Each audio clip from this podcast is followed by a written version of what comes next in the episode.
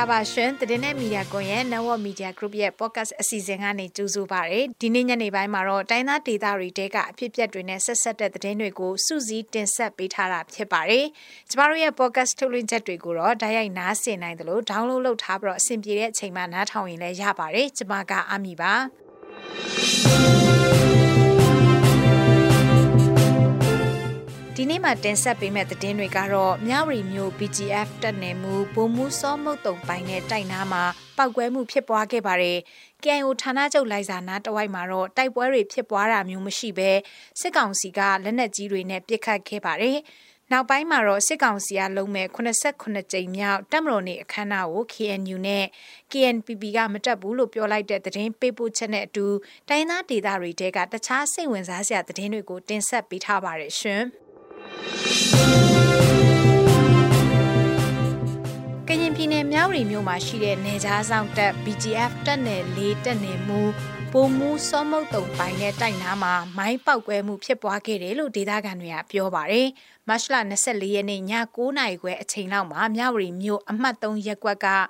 မြို့နယ်စုပေါင်းယုံနဲ့ဂိုင်း90လောက်အကွာမှာရှိနေတဲ့ဘုံမူစောမုတ်တုံပိုင်နဲ့တိုက်နားမှာမိုင်းတလုံးပောက်ကွဲမှုဖြစ်ပွားခဲ့တာပါအဲ့ဒီမိုင်းပောက်ကွဲမှုကြောင့်ဘုံမူစောမုတ်တုံပိုင်ဆိုင်နဲ့လင်းတီရီမုံဆိုင်ကတကားမှန်တချို့ကွဲသွားတယ်လို့မျက်မြင်တွေ့ရှိသူတယောက်ကပြောပါတယ်ဒီမိုင်းပောက်ကွဲမှုဖြစ်တဲ့အချိန်လောက်မှာပဲမြောက်ရီမျိုးအမှတ်လေးရက်ကွက်ကြောက်လုံးကြီးရက်ကွက်အနောက်ဘက်ချမ်းနေရာတွေကနေလည်းလက်နက်ကြီးလက်နက်ငယ်ပစ်ခတ်တံတွေကြားခဲ့ရတယ်လို့မြောက်ရီဒေသခံတွေကဆိုပါတယ်။ ကချင်လွတ်လပ်ရေးအဖွဲ့ခဲကိုဌာနချုပ်ရှိရာလိုင်ဇာမြို့အနီးတစ်ဝိုက်ကိုစစ်ကောင်စီတပ်ကလက်နက်ကြီးတွေနဲ့ပစ်ခတ်ခဲ့တယ်လို့ KIO တာဝန်ရှိသူနဲ့လိုင်ဇာဒေသခံတွေကအတီးပြုတ်ပြောပါတယ်။လိုင်ဇာမြို့နဲ့အနီးတစ်ဝိုက်ကိုစစ်ကောင်စီကလက်နက်ကြီးတွေနဲ့ငါးချက်ထက်မနည်းပစ်ခတ်ခဲ့တယ်လို့လိုင်ဇာဒေသခံတယောက်ကပြောပါတယ်။မတ်လ23ရက်နေ့မနက်ပိုင်း၄နာရီဝန်းကျင်အချိန်လောက်မှာပဲစတင်ပစ်ခတ်ခဲ့ပြီးလက်နက်ကြီးနှလုံးကတရုတ်နိုင်ငံဘက်ခြမ်းကိုကြားရောက်ပောက်ကွဲခဲ့တယ်လို့လည်းဒေသခံတွေကဆိုပါတယ်။ ကချင်လွတ်လပ်ရေးအဖွဲ့ KIO ရဲ့တည်င်းနဲ့ပြန်ကြားရေးတာဝန်ခံဗိုလ်မှူးကြီးနော်ဘူးကတော့လက်နက်ကြီးတန်တွေကြားခဲ့ရတာမှန်ပေမဲ့ တရုတ်ဘက်ချမ်းကိုကြားရဲဆိုတဲ့ကိစ္စကိုသူ့အနေနဲ့အတိမပြုတ်ပေးနိုင်ဘူးလို့ပြောပါတယ်။လိုက်စာဌာနချုပ်အနေစစ်ကောင်စီတပ်နဲ့ကချင်လွတ်လပ်ရေးတပ်မတော် KIA တို့ကြားမှာအခုရက်ပိုင်းတိုက်ပွဲတွေဖြစ်ပွားတာတစုံတရာမရှိဘဲစစ်ကောင်စီဘက်ကလက်နက်ကြီးတွေနဲ့ပစ်ခတ်နေတာဖြစ်တယ်လို့သိရပါတယ်။မတ်လ23ရက်နေ့တုန်းကလည်းမြန်မာတရုတ်နယ်စပ် KIO ထိန်းချုပ်နယ်မြေတစ်ခုဖြစ်တဲ့လိုင်စင်ရဲ့အထက်ဘက်မှာရှိတဲ့မကားရန်စစ်ဆောင်စခန်းနာမှာစစ်ကောင်စီတပ်နဲ့ KIA တပ်တို့ထိတွေ့တိုက်ပွဲတွေရှိခဲ့ပြီး တရုတ်နိုင်ငံဘက်ခြမ်းကိုလက်နက်ကြီးကြီးတချို့ကြားရောက်ပောက်ကွဲမှုတွေရှိခဲ့တယ်လို့စစ်ဘေးရှောင်တွေကပြောပါတယ်။ မွန်ပြည်နယ်ကြိုက်မရောမြို့နယ်အတွင်းကချောင်းနှခွရဲကင်းဂိတ်စခန်းပြစ်ခတ်ခံရပြီးနောက်စစ်ဆေးမှုတွေတင်းကျပ်လာတယ်လို့ဒေသခံခီးသွွားပြည်သူတွေကပြောပါတယ်။အဲ့ဒီရဲစခန်းနေရာမှာမတ်လ19ရက်နေ့ကပြစ်ခတ်မှုဖြစ်ပွားပြီးနောက်တရားဖြတ်တန်းသွားလာရမှာစစ်ဆေးမှုတွေတင်းကျပ်နေတာဖြစ်တယ်လို့ဒေသခံခီးသွွားတယောက်ကပြောပါတယ်။ချောင်းနှခွတရားရဲကင်းဂိတ်စခန်းကိုလက်နက်ကန်အဖွဲ့တစ်ဖွဲ့ကမတ်လ19ရက်နေ့မှာလာရောက်ပြစ်ခတ်တိုက်ခိုက်ခဲ့ရာကနေအပြန်အလှန်ပြစ်ခတ်မှုတွေဖြစ်ပွားခဲ့ပြီးရဲတပ်ဖွဲ့ဝင်တယောက်သေဆုံးပြီးတော့နှစ်ယောက်ထိခိုက်ဒဏ်ရာရရှိခဲ့တယ်လို့ဒေသခံတွေကပြောပါတယ်ဒီလိုပြစ်ခတ်မှုဖြစ်ပွားတဲ့နေ့မှာပဲတရားကိုဖျက်ဆီးသွားလာခွင့်ယာယီပိတ်ခဲ့ပြီးတော့နောက်နေ့တွေကစပြီးတရားဖျက်ဆီးသွားလာသူတွေကိုရှာဖွေစစ်ဆေးမှုတွေတင်းတင်းကြပ်ကြပ်လှုပ်ဆောင်လာတယ်လို့ဒေသခံတွေကဆိုပါတယ်တရားမှစစ်ဆေးမှုတွေတင်းကျပ်နေတာကြောင့်ခရီးသွားတွေအချိန်ကြမ်းကြာမှုတွေနဲ့ကြုံတွေ့နေရတဲ့အပြင်တချို့ကလည်းခရီးသွားဖို့စိုးရိမ်ထိမ့်လက်နေကြတယ်လို့ဒေသခံတွေကဆိုကြပါတယ်။ချောင်းနှခွတရားကကရင်ပြည်နယ်ကြာအင်းစိတ်ကြီးမြို့နယ်တစ်ဖက်ချမ်းနဲ့မွန်ပြည်နယ်မူရုံမြို့နယ်ဘက်ချမ်းလမ်းပိုင်းကိုဆက်သွယ်ထားတဲ့တရားပဲဖြစ်ပါတယ်။ကရင်ပြည်နယ်နဲ့မွန်ပြည်နယ်ကပြည်သူတွေအဓိကအားထားပြီးတော့တွာလာနေရတဲ့ချောင်းနှခွတရားပေါ်နေ့စဉ်ကားနဲ့ဆိုင်ကယ်ရာနဲ့ချီဖြတ်တန်းတွာလာနေရတာလို့ဒေသခံတွေကဆိုကြပါတယ်။ တော့သတင်းလွှာတွေကိုတင်ဆက်ပေးပါမယ်89ကြိမ်မြောက်တက်မတော်နေ့အခမ်းအနားကိုတက်ရောက်ဖို့အတွက်စစ်ကောင်စီက EAO အဖွဲ့တွေကိုဖိတ်ကြားထားတာတွေရှိတယ်လို့သတင်းတွေထွက်ပေါ်နေပါတယ်တချို့ကလည်းဒီဖိတ်ကြားမှုတွေကိုမသိရသေးဘူးလို့ဆိုပါတယ်တချို့အဖွဲ့တွေကတော့စစ်ကောင်စီကတကယ်ဖိတ်ကြားလာရင်လည်းတက်ရောက်ဖို့အစီအစဉ်လုံးဝမရှိဘူးလို့ပြောကြပါတယ်ဒီအကြောင်းကိုတော့နူးနူးကတင်ဆက်ပေးထားပါတယ်လက်ရှိမှာစစ်ကောင်စီဘက်ကတစုံတရာဖိတ်ကြားလာတာမျိုးမရှိသေးတယ်လို့ ဖိတ်ကြားလာမယ်ဆိုရင်လည်းတက်ရောက်မှာမဟုတ်ဘူးလို့ NCA အပြည့်အစာချုပ်လက်မှတ်မရေးထိုးထားတဲ့ကရီနီအမျိုးသားတိုးတက်ရေးပါတီ KNPP ကပြောပါရယ် KNPP အထွေထွေအတွင်းရေးမှူးနှစ်ဦးအောင်ဆန်းမြင့်ကကျွန်တော်တို့ဒူးမှန်ဖိတ်ပါဘူးကျွန်တော်တို့ကတော့ဒီနေ့ဖြစ်ပြနေတဲ့နိုင်ငံရေးအခြေအနေစီးရေးအခြေအနေပေါ့နော်အရာကျွန်တော်တို့ကတော့ဘာတက်ဖို့ကတော့အစီအစဉ်လုံးဝမရှိပါဘူးလေ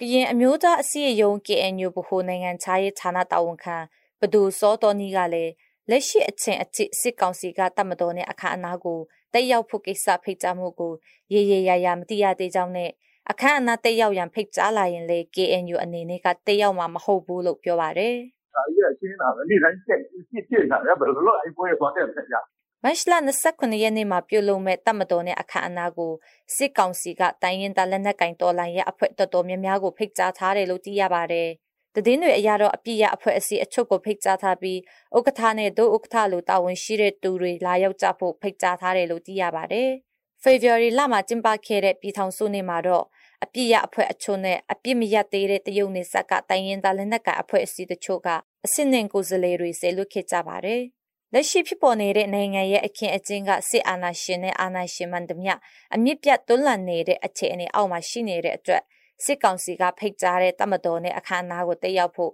ဆုံးဖြတ်ထားတဲ့အဖွဲ့အစည်းတွေအနေနဲ့အခြေအနေအရရက်ကိုစဉ်းစားဖို့လိုအပ်တယ်လို့ဦးအောင်ဆန်းမြင့်ကဆက်ပြောပါတယ်ကျွန်တော်တို့တိုင်းသားဖွဲ့စည်းတွေကကျွန်တော်တို့အများကြီးစဉ်းစားဖို့လိုတယ်လေဒီနေ့ကျွန်တော်တို့နိုင်ငံတွင်းမှာဖြစ်ပျက်နေတာကဒါကျွန်တော်တို့လူမျိုးတစ်မျိုးတည်းအရေးဖွဲ့စည်းတစ်ဖွဲ့ရဲ့အရေးမဟုတ်ဘူးလေနော်ကျွန်တော်တို့တနိုင်ငံလုံးအရေး ဆိုတော့ ဒီနေ့ စစ်တပ်ကခေါ်ယူတဲ့ တွေ့ဆုံဆွေးနွေးပွဲတွေဟာ ဒါသူတို့ရဲ့ နိုင်ငံရေးရပေါ့နော် သူတို့က နိုင်ငံတကာမှာ မျက်နှာစာပြဖို့ သူတို့က ဆွေးနွေးညှိနှိုင်းရေးလမ်းစဉ်ကို သွားနေပါတယ်ဆိုတဲ့ဟာကို သူတို့က ဒါက နိုင်ငံတကာကိုဒါပြဖို့အတွက်ပဲတက်တက်ပဲဖြစ်တယ် တကယ်တကယ် ကျွန်တော်တို့ တိုင်းရင်းသားတွေ လိုချင်တဲ့ Federal Democracy အာပြည်အောင်စုကို ဒါကတော့ တည်ဆောက်ဖို့ဆိုတာသူတို့စိတ်ထဲမှာ ဒါကတော့ လုံးဝ ရှိတာမဟုတ်ဘူးပေါ့လေဒါကိုကျွန်တော်တို့သိဖို့လိုတယ်အဲ့တော့ကျွန်တော်တို့ဖွဲ့စည်းရေးစုစုတစ်ဖွဲ့ရေးတဲ့တနိုင်ငံလုံးအရေးကိုကျွန်တော်တို့ကကြည့်ပြီးတော့မှကျွန်တော်တို့သွားတယ်မသွားတယ်ဆိုတာစဉ်းစားကြဖို့တော့ကျွန်တော်အနေနဲ့ပြောလိုတာပေါ့နော်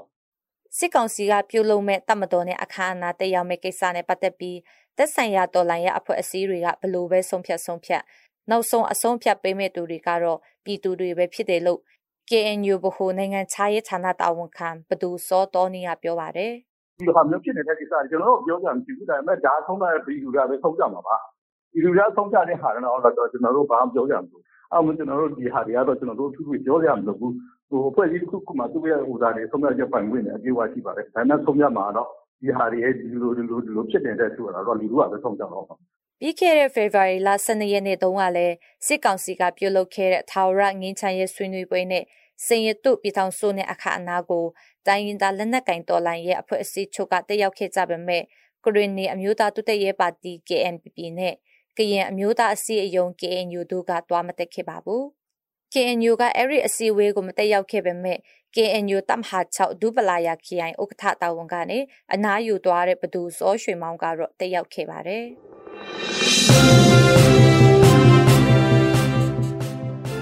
ဆက်ပြီးတော့စစ်ကောင်စီကကျင်းပမယ်ဒီတက်မရိုနေအခမ်းအနားကိုကရင်နီမျိုးသားတိုးတက်ရေးပါတီ KNPP အနေနဲ့အပေါ်မှာပြောခဲ့သလိုပဲသူတို့ကိုဖိတ်ကြားလာရင်လည်းတက်ဖို့အစီအစဉ်လုံးဝမရှိဘူးလို့ဆိုထားပါတယ်စစ်ကောင်စီကဘာကြောင့်တိုင်းသားတော်လှန်ရေးလက်နက်ကိုင်အဖွဲ့တွေကိုသူတို့လှုပ်တဲ့အခမ်းအနားတွေတက်ရောက်ဖို့ဖိတ်ကြားနေရတာလဲ ဒီဖိတ်ကြားမှုတွေအပေါ်မှာရောဘလို့မြင်ပါတယ်လဲစတဲ့အကြောင်းအရာတွေနဲ့ပတ်သက်ပြီးတော့ KNPP အထွေထွေအတွင်းရေးမှူးနှစ်ဦးအောင်ဆန်းမြင့်ကိုဆက်သွယ်မေးမြန်းထားပါတယ်။စစ်ကောင်စီရဲ့ပြုလုပ်မဲ့တပ်မတော်နေ့ကိုဆရာတို့ဖိတ်ကြားထားတယ်ရှိတယ်ဗျ။အဲ့ဒီပေါ်မှာတက်ရောက်ဖို့ရှိတာကဲလို့ဖိတ်ကြားရင်ဘယ်လိုရှိလဲဗျဟုတ်။အာကျွန်တော်တို့ဘူးမှဖိတ်ပါဘူးဆရာ။နော်။ဟုတ်ကဲ့ဖိတ်လို့ရှိရောဆရာတို့အနေနဲ့ဘယ်လိုသဘောထားရှိလဲဗျအဲ့ဒီပေါ်မှာကြတော့ဟုတ်။အာ ကျွန်တော်တို့ကတော့ ဒီနေ့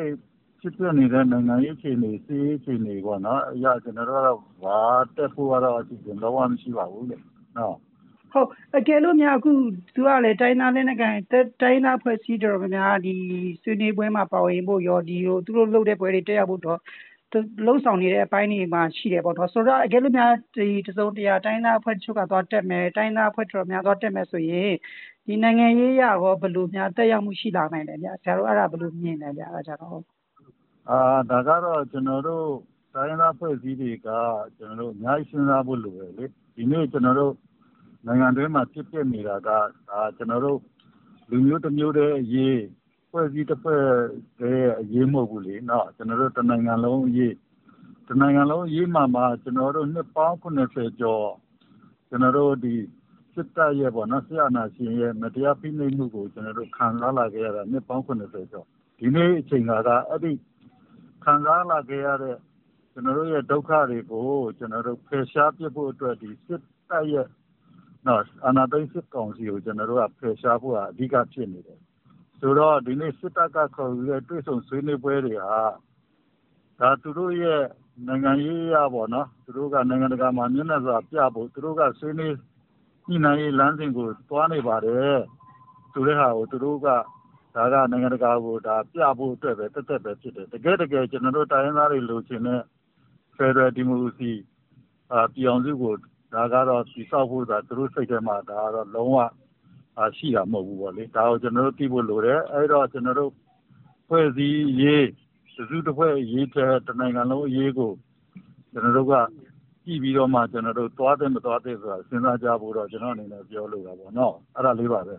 ဟုတ်ကဲ့ဟုတ်ကဲ့ဆရာတစ်ဖက်ကလည်းစစ်ကောင်စီခုနဆရာပြောကြပါတွေ့ဆုံဆွေးနွေးရေးတွေသူလှုပ်ဖို့အတွက်စ조사လာတဲ့ပုံမှာခုနဆရာပြောတဲ့ရွယ်ချက်ပြင်တခြားရွယ်ချက်တွေများရှိနေနိုင်သေးတာကြဘလို့မြင်ရလဲဗျဆရာတို့အနေနဲ့ကြောက်ဟုတ်အရှိတာပေါ့ရှိတာပေါ့သူတို့ကဒီနေ့စီရေးအခြေအနေရကလည်းသူတို့မှာနော်တတ်တွဲမှာကျွန်တော်တို့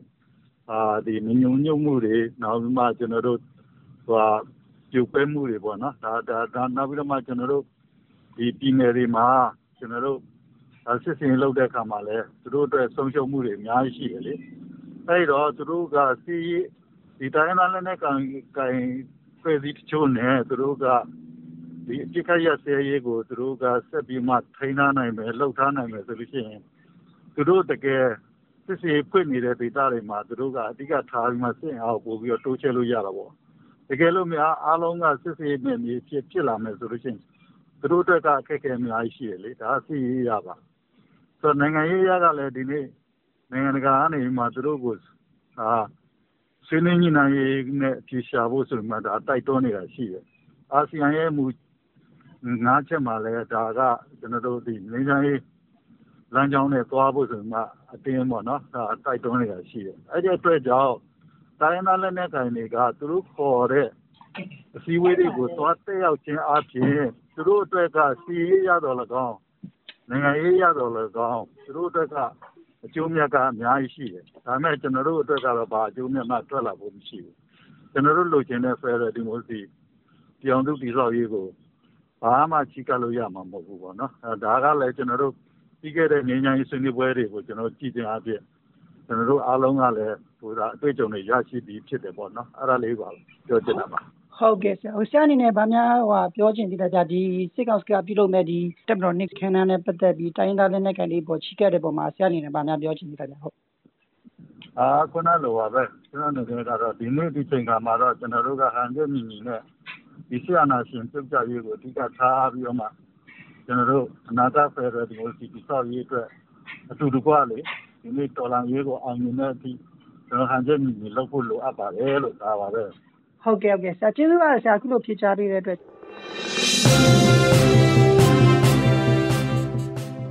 ဒီနေ့ရဲ့သတင်းအစီအစဉ်ကိုတော့ကျမတို့ဒီမှာပဲရပ်နာမှာဖြစ်ပါတယ်။တိုင်းသားဒေသတွေတဲကအဖြစ်အပျက်တွေနဲ့ဆက်ဆက်တဲ့သတင်းတွေကိုတင်ဆက်ပေးခဲ့တာဖြစ်ပါတယ်။သတင်းနဲ့မီဒီယာကွန်ရက်သတင်းဌာနရဲ့ podcast ထုတ်လွှင့်ချက်တွေကိုနားဆင်နေကြတဲ့မိဘပြည်သူအားလုံးရှင်လန်းချမ်းမြေ့ကြပါစေရှင်။